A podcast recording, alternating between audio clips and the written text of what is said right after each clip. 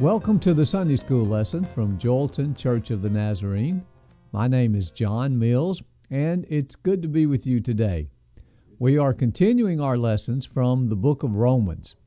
Now, these lessons are coming from the Nazarene Adult Quarterly for the spring quarter of 2021. And today's lesson is actually from May 9th. The title, A Living Sacrifice. And we'll be looking at Romans chapter 11, verses 25 through 36. But before we get into the lesson, let's begin with a word of prayer. I want us to pray together Paul's prayer for the Philippians. And this is my prayer that your love may abound more and more in knowledge and depth of insight, so that you may be able to discern what is best and may be pure and blameless for the day of Christ, filled with the fruit of righteousness that comes through Jesus Christ to the glory and praise of God. Amen. Now, when you look at the book of Romans, you can see that it's organized into two very distinct sections. In chapters 1 through 11, Paul is describing this incredible salvation that God has prepared for us. He's telling us how we are made right with God, and this is through faith in Jesus Christ. In the last part of Romans, chapters 12 through 16, Paul switches from theology to more of practical living. He's giving instructions how we actually live out this salvation day to day. And today we are looking at, at the segue that Paul makes from chapter 11 to chapter 12. As we come to the end of chapter 11, those chapters describing this incredible salvation that's available, Paul cries out, Oh, the depth of the riches of the wisdom and knowledge of God! How unsearchable his judgments, and his paths beyond tracing out! Who has known the mind of the Lord, or who has been his counselor? You know, as Paul contemplates this magnificent work of grace that God is doing in our hearts, Paul overflows with praise, with wonder. It's almost as if he's reveling in the sheer glory of God. And he comes to one conclusion. When we realize the true scope of what God has done for us, the only reasonable response on our part is to offer ourselves back to God, to offer ourselves as living sacrifices. Paul writes, Therefore, I urge you, brothers and sisters, in view of God's mercy, to offer your bodies as living sacrifice, holy and pleasing to God. This is your true and proper worship. Do not conform to the patterns of this world, but be transformed by the renewing of your mind. Now, in this first part of Romans, Paul has presented us with really a shocking truth. The Jewish people, those that God had chosen for himself, the ones that God had entered into a covenant with, they were missing out on God's righteousness because they had rejected Jesus Christ. They had rejected the only means of righteousness. Now, today, the split between Judaism and Christianity, it's a long-standing reality. You know, we consider Christianity and Judaism to be two completely separate religions. And as Christians, we generally take the view that Christianity has replaced Judaism, that now it's the church who is the chosen instrument of God. The church is the mechanism of his salvation.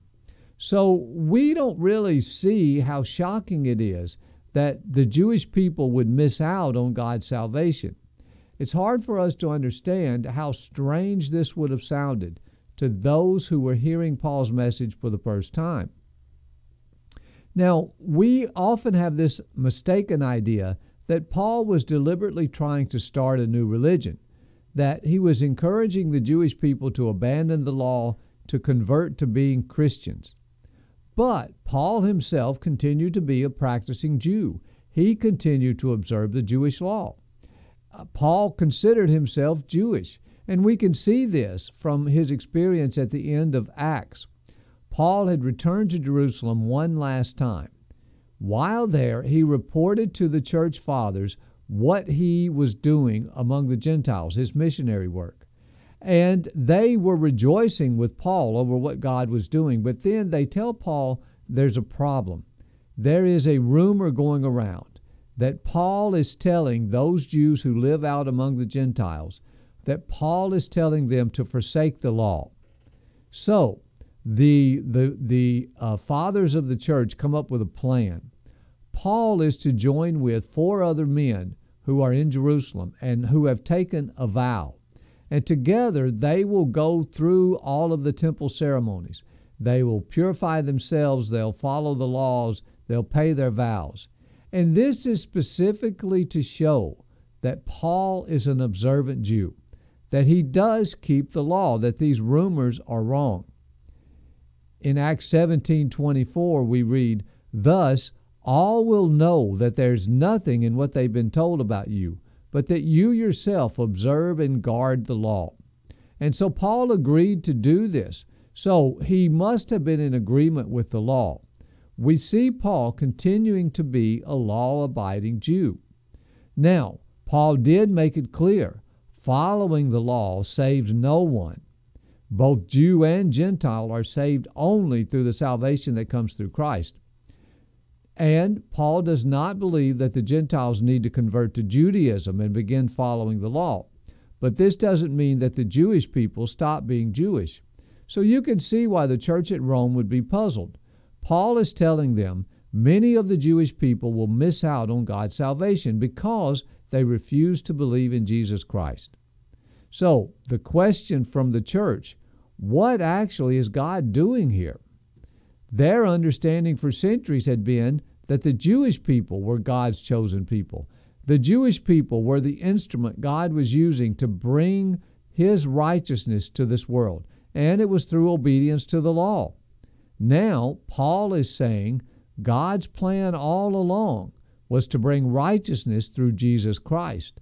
The law never was intended to make us righteous. It was to point the way to Christ. So, what does all of this mean?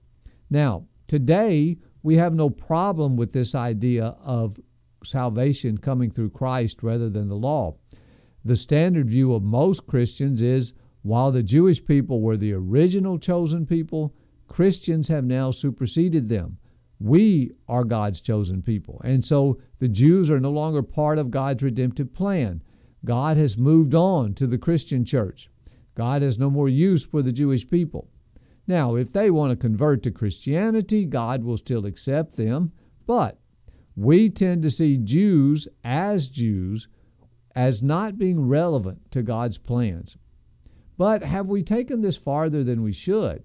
Has God really moved on from his original covenant with the Jewish people?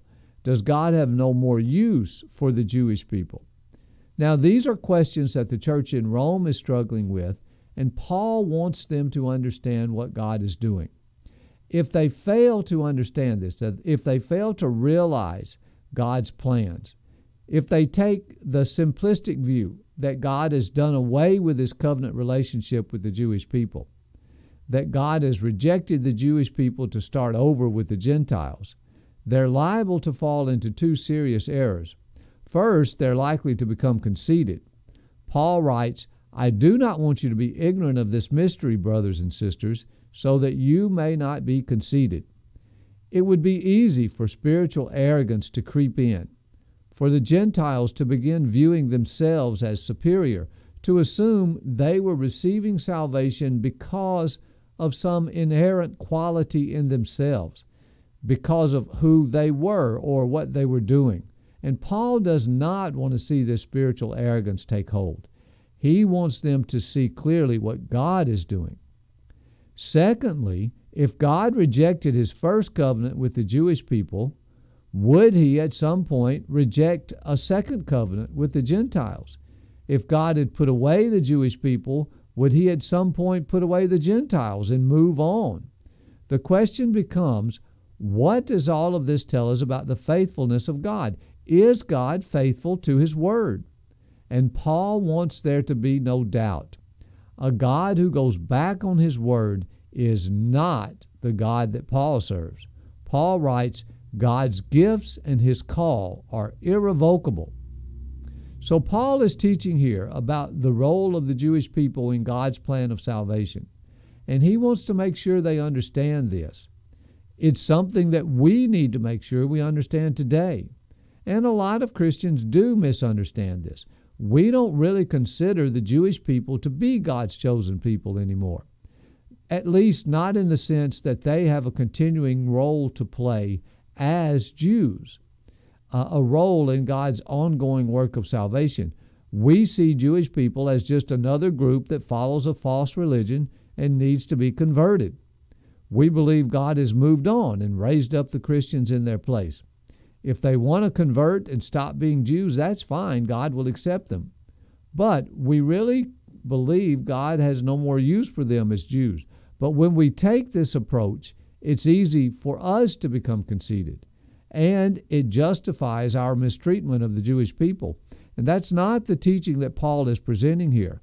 According to Paul, God has not written off the Jewish people, He has not abandoned them.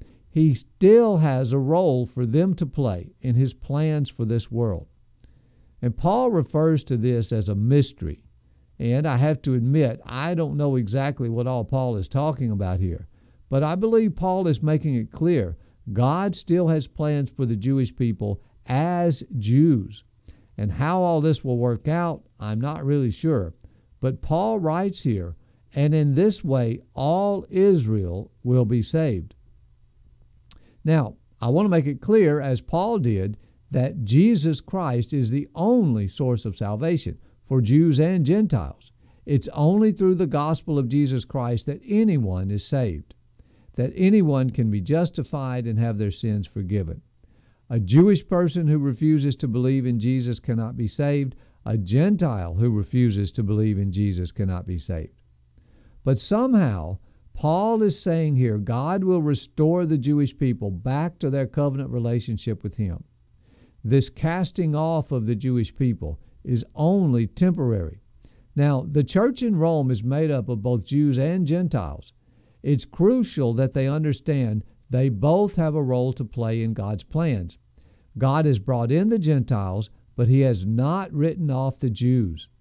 Now, Paul knows what he's been saying is difficult to understand. He writes, As far as the gospel is concerned, they, meaning the Jewish people, are enemies for your sake. But as far as election is concerned, they are loved on account of the patriarchs. The supreme irony that the Jewish people who were so zealously seeking God's salvation, that these had missed out, while the Gentiles, who had never sought salvation, they were the ones who found it. All of this tends to bring up questions. What exactly is God doing? Well, Paul has uh, several key ideas that he wants them to grasp about God's plan for salvation and how the Jews and the Gentiles fit into this. First, Paul wants them to understand God has not lost control of history. God's redemption has not gone off the rails. He's not playing catch up here.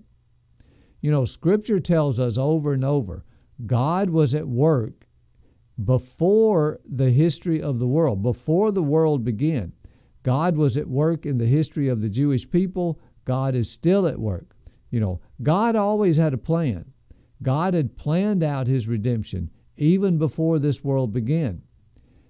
It's not as if events caught God by surprise and God is having to make adjustments, that he's coming up with new plans because the old ones didn't work. The plan God has in place, this plan involving the Jews and the Gentiles, this has always been God's plan. This hardening of the Jewish people this is no accident. God has a purpose in what's happening to the Jewish people. It's for the specific purpose that the Gentiles will be brought in. Their hardening is only temporary. It will not last forever. At some point, God will bring them back. Paul writes, and in this way, all Israel will be saved. Now, Paul wants them to know God's purposes cannot be thwarted. They cannot be denied. He writes, For God's gift and his call are irrevocable. John Piper writes that God's design and guidance of history cannot fail. What God has ordained will come to pass. So, what this means, God has shaped all of history according to his plans. When the Jews are disobedient, when the Gentiles are obedient, all of this is shaped according to God's plan.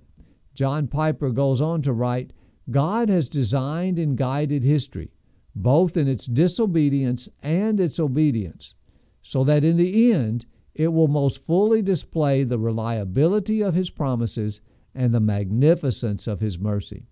And these are two things that Paul is keying on here. First, the reliability of God's promises. God had made a promise to the Jewish people, and Paul wanted us to know he will fulfill that promise. He writes, As it is written, the deliverance will come from Zion. He will turn godlessness away from Jacob. And this is my covenant with them when I take away their sins. So, Paul wanted there to be no mistake. God had a plan for the Jewish people. He had made them a promise. He had established a covenant, and God would be faithful to that covenant. And then Paul wants to key here on the magnificence of God's mercy. He wants the church to grasp this key fact. The core of God's relationship with man is mercy. God's design for mankind, his intent, is not to punish, it's not to display his wrath, but God is intent on showing his mercy. Now you can think this concept really is incredible that at the very center of God's relationship with mankind, the very essence is mercy. Paul's message in his dealings with the Jewish people, in his dealings with the Gentiles, it's God's mercy all the way through. Everything God is doing, all that He has put in place is so that He can demonstrate His mercy. The Gentiles, who once were disobedient to God, they have received mercy, but so have the Jews. Paul writes, For God has bound everyone over to disobedience, so that he may have mercy on them all. So you think of this God does not seize upon our disobedience as a reason to blast us out of existence. Instead, God uses our disobedience as an opportunity to show the sheer depth, the intensity of His mercy. And if we could only grasp this, Think how it would change our attitude towards God. Paul wants us to realize when we look at how God has acted in history, we get a glimpse of God's glory. It leads us to realize the true vastness of God's wisdom, God's knowledge. We see the truth of what Isaiah said in Isaiah 55 8 and 9. For my thoughts are not your thoughts, neither are your ways my ways, declares the Lord. As the heavens are higher than the earth, so are my ways higher than your ways, and my thoughts than your thoughts. This is Paul's message. His ways are higher than our ways. We get an inkling of this greatness of God when Paul cries out, Oh, the depth of the riches of the wisdom and knowledge of God! How unsearchable his judgments and his paths beyond tracing out. Now, Paul had begun this section talking about a mystery God's actions in history, His actions to provide salvation. These are so complex, we can have only the faintest understanding. So, how are we to deal with mystery? What is our response to be in a situation where we can grasp that God is operating, but we can't really understand it. We can't understand exactly what he's doing. How are we to respond? Well, Paul leads us here through a series of steps. Step one, we recognize that all things are from him and through him and for him. You know, Paul writes, all things are from God and through God. God is the source of it all. He's the originator. He's responsible for providing us with everything that we have, whether it's our health, our prosperity, our careers, our families, uh, our material possessions. Nothing of what we have comes from ourselves. It's all given to us. And then Paul points out that all things are for God. Everything exists for God's glory. The purpose of everything that was created is to bring glory to God. All things should serve to promote God, to demonstrate His excellence. Now, in America, including the American church, you know, we have a huge problem with this feeling that somehow we are responsible for what we have. We feel like God has very little to do with it. You can see this attitude expressed in uh, the, the character portrayed by the actor Jimmy Stewart. He made a movie called Shenandoah, and it was about a family back during this time of the Civil War. And in this movie, he gathers his family around the Thanksgiving table and he offers a prayer. But I want you to listen to what his prayer says. Jimmy Stewart's character says, Lord, we cleared this land. We plowed it, sowed it, and harvested it. We cooked the harvest. It wouldn't be here. We wouldn't be eating it if we hadn't done all it ourselves. We worked dog bone hard for every crumb and morsel, but we thank you just the same. Now, that's the attitude that so many of us take. We really see all that we have as a result of our hard work, our talent, our abilities. We don't really stop and think that all of this is from God and all of it is intended to be for God's glory. Now, step two, once we recognize that all is from God, all is for God, then we realize no one can give a gift to God. No one can put us in his debt, can put God in the place where God owes us.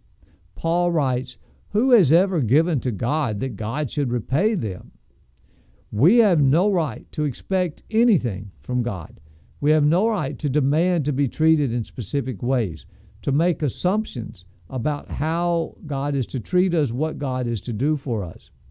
Really, this is entitlement, the belief that we are inherently deserving of special treatment, the idea that God owes us. John Piper writes If you ever start to feel entitled in yourself to the blessings of Christ, you are falling away from grace. And that is so true. Entitlement leads us to disappointment with God rather than delight in God. Now, once we realize no one can give a gift to God, we also realize no one can give counsel to God. No one can tell God how he should operate. You know, we often really reserve the right to judge God. We have this feeling. We don't say it out loud a lot of times, but we have this idea that God should meet our standards, that God should operate according to our rules. Now, as American Christians, we can be very presumptuous in this, in expecting God to be the God that we want Him to be. Step four, once we realize that we can't give a gift to God, that we can't tell God how to run things, we realize his ways and judgments are unsearchable and inscrutable to our finite minds. And again, a lot of times we have this unspoken assumption that we should be able to figure out why God is acting in a specific way. And if we can't figure it out, somehow that it's not right, that uh, that could not be the norm. But really, we have to stop and think do we want a God that we can understand? Think of what that would mean. If God were simple enough for me to understand him, what kind of God would he be? Now, Paul wraps all of this up by saying, based on all of this, our only response is to give glory to God, to recognize God as truly glorious. He writes, To him be the glory forever. Amen. So, God's glory is the goal of everything. All that's created exists to reflect His glory. Now, we, we find it hard a lot of times to define God's glory, but it's the idea that God's greatness, God's beauty, God's perfection exceeds anything that we can imagine. In everything He does and everything He is, God is beyond description. Paul Tripp writes, God is the great other in a category of his own beyond our ability to estimate, to understand, or describe. Now, the glory of God really is the holiness of God on display for all of creation to apprehend. Uh, John Piper writes, It's the going public of God's holiness. The glory of God is the infinite beauty and the greatness of his manifold perfections. Now, we've heard the statistics over and over. Although the church claims to have beliefs and values that are different from this culture that surrounds us, when it comes to how we actually live as Christians, many times there's very little difference between the American church and the rest of society. All of us are awash in the same lifestyle of addictions, of sin. John Piper writes one of the main reasons that the world and the church are awash in all of this is that our lives are intellectually and emotionally disconnected from infinite, soul staggering grandeur. You know, this is the essence of seeing God and seeing God's glory. We are staggered by it. And when we are staggered by God's glory, it makes a difference in our lives. It makes a difference in how we live. You know, we're no longer content to, to live in this same world or same way as the world around us. Now, once we get a, a true glimpse of God's holiness, Paul writes, our only reasonable response is worship.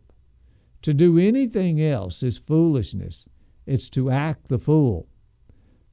In, in an earlier chapter in Romans, Romans chapter 1, Paul writes, For although they knew God, they neither glorified him as God nor gave thanks to him, but their thinking became futile, and their foolish hearts were darkened.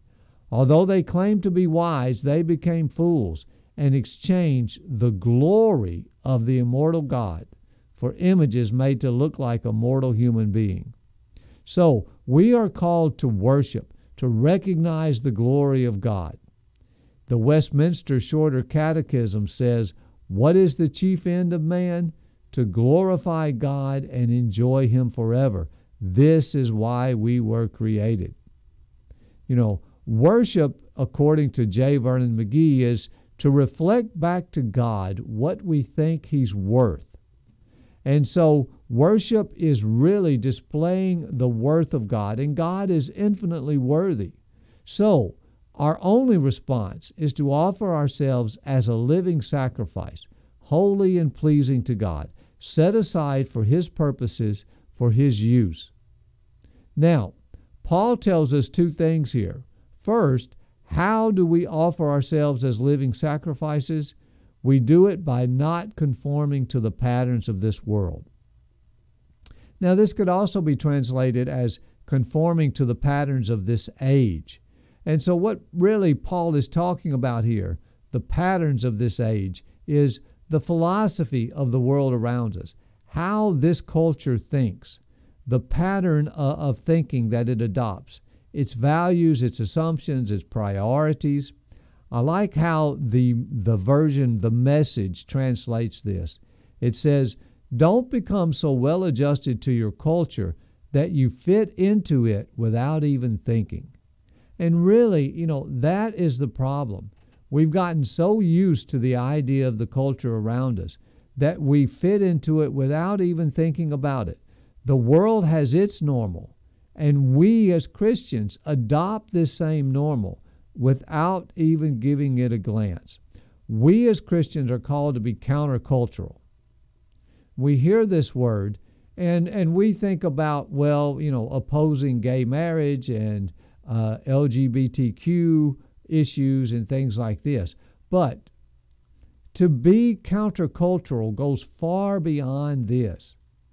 Really, you have to stop and think are we that much different from the world in how we think?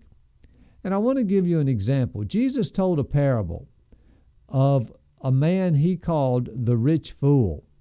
And this was a, a wealthy man, a well to do man. And one year, this farmer grows such a bumper crop that it's way too much for him to use. It's more food than he could possibly eat. It's even more food than he could possibly store. His barns are literally bursting at the seams. Now, The response for, from him is to say, Well, I don't have room in my barns. I've got so much stuff. I'll tear down my barns and build bigger ones. Then I'll sit back and I'll take it easy for the rest of my life. And God calls him a fool. Now, if we're honest with ourselves, we have to ask, you know, why would God call him a fool? This is a man who had an unexpected windfall, who received great material benefits, and he made plans to store it away so that he could relax and enjoy the rest of his life.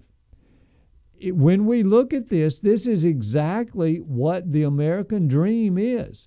It's to store up all of this stuff while we're working so that we can retire and have enough to live out the rest of our lives in comfort, where we can have enough to enjoy ourselves, do whatever we want to do.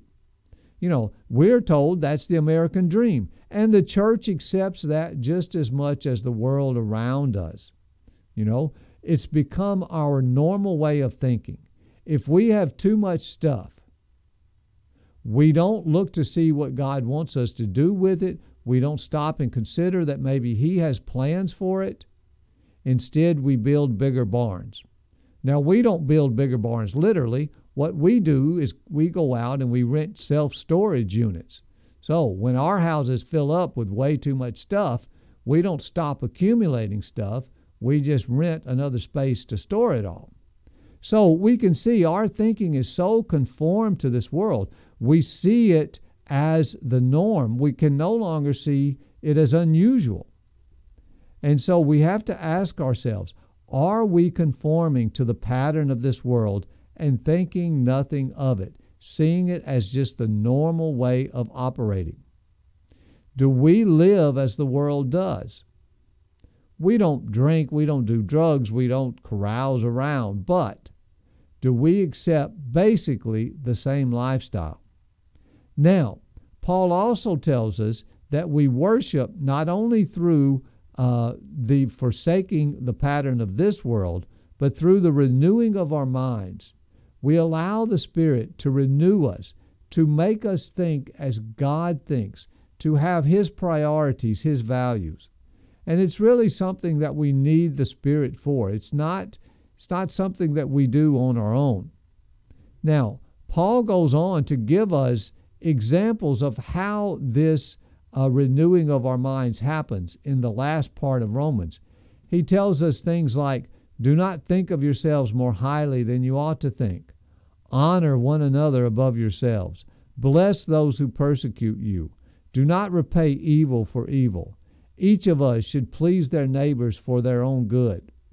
And so the Spirit can, can work through us to renew our minds to actually give us the mind of Christ. And this is the worship that we are called to. When this happens, then we reflect the glory of God. As Paul writes in Philippians chapter 2 verses 15 and 16, so that you may become blameless and pure, children of God without fault in a warped and crooked generation. Then you will shine among them like stars in the sky. So as we look at this, we look at the world around us and we truly we can easily recognize uh, the warped and crooked generation that we live in. What Paul is telling us is once we've seen the true glory of God, our only response is to worship Him, to reflect this glory back to Him by casting aside uh, the notions, the attitude of this world, and being transformed in our thinking so that we are made to be like Him.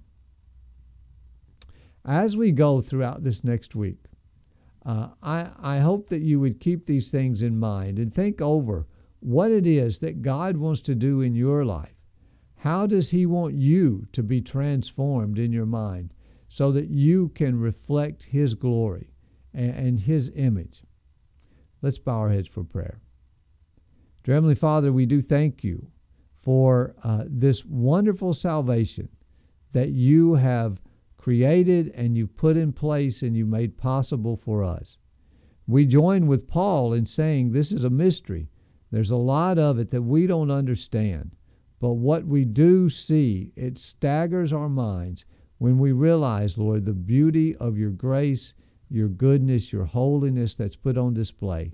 We ask that you would help us to, to not conform to the patterns of this world, to, to, but to be transformed by the renewing of our minds, that we may truly worship you and reflect your glory back to you in the middle, Lord, of this crooked and perverse generation. We give you praise in your name. Amen.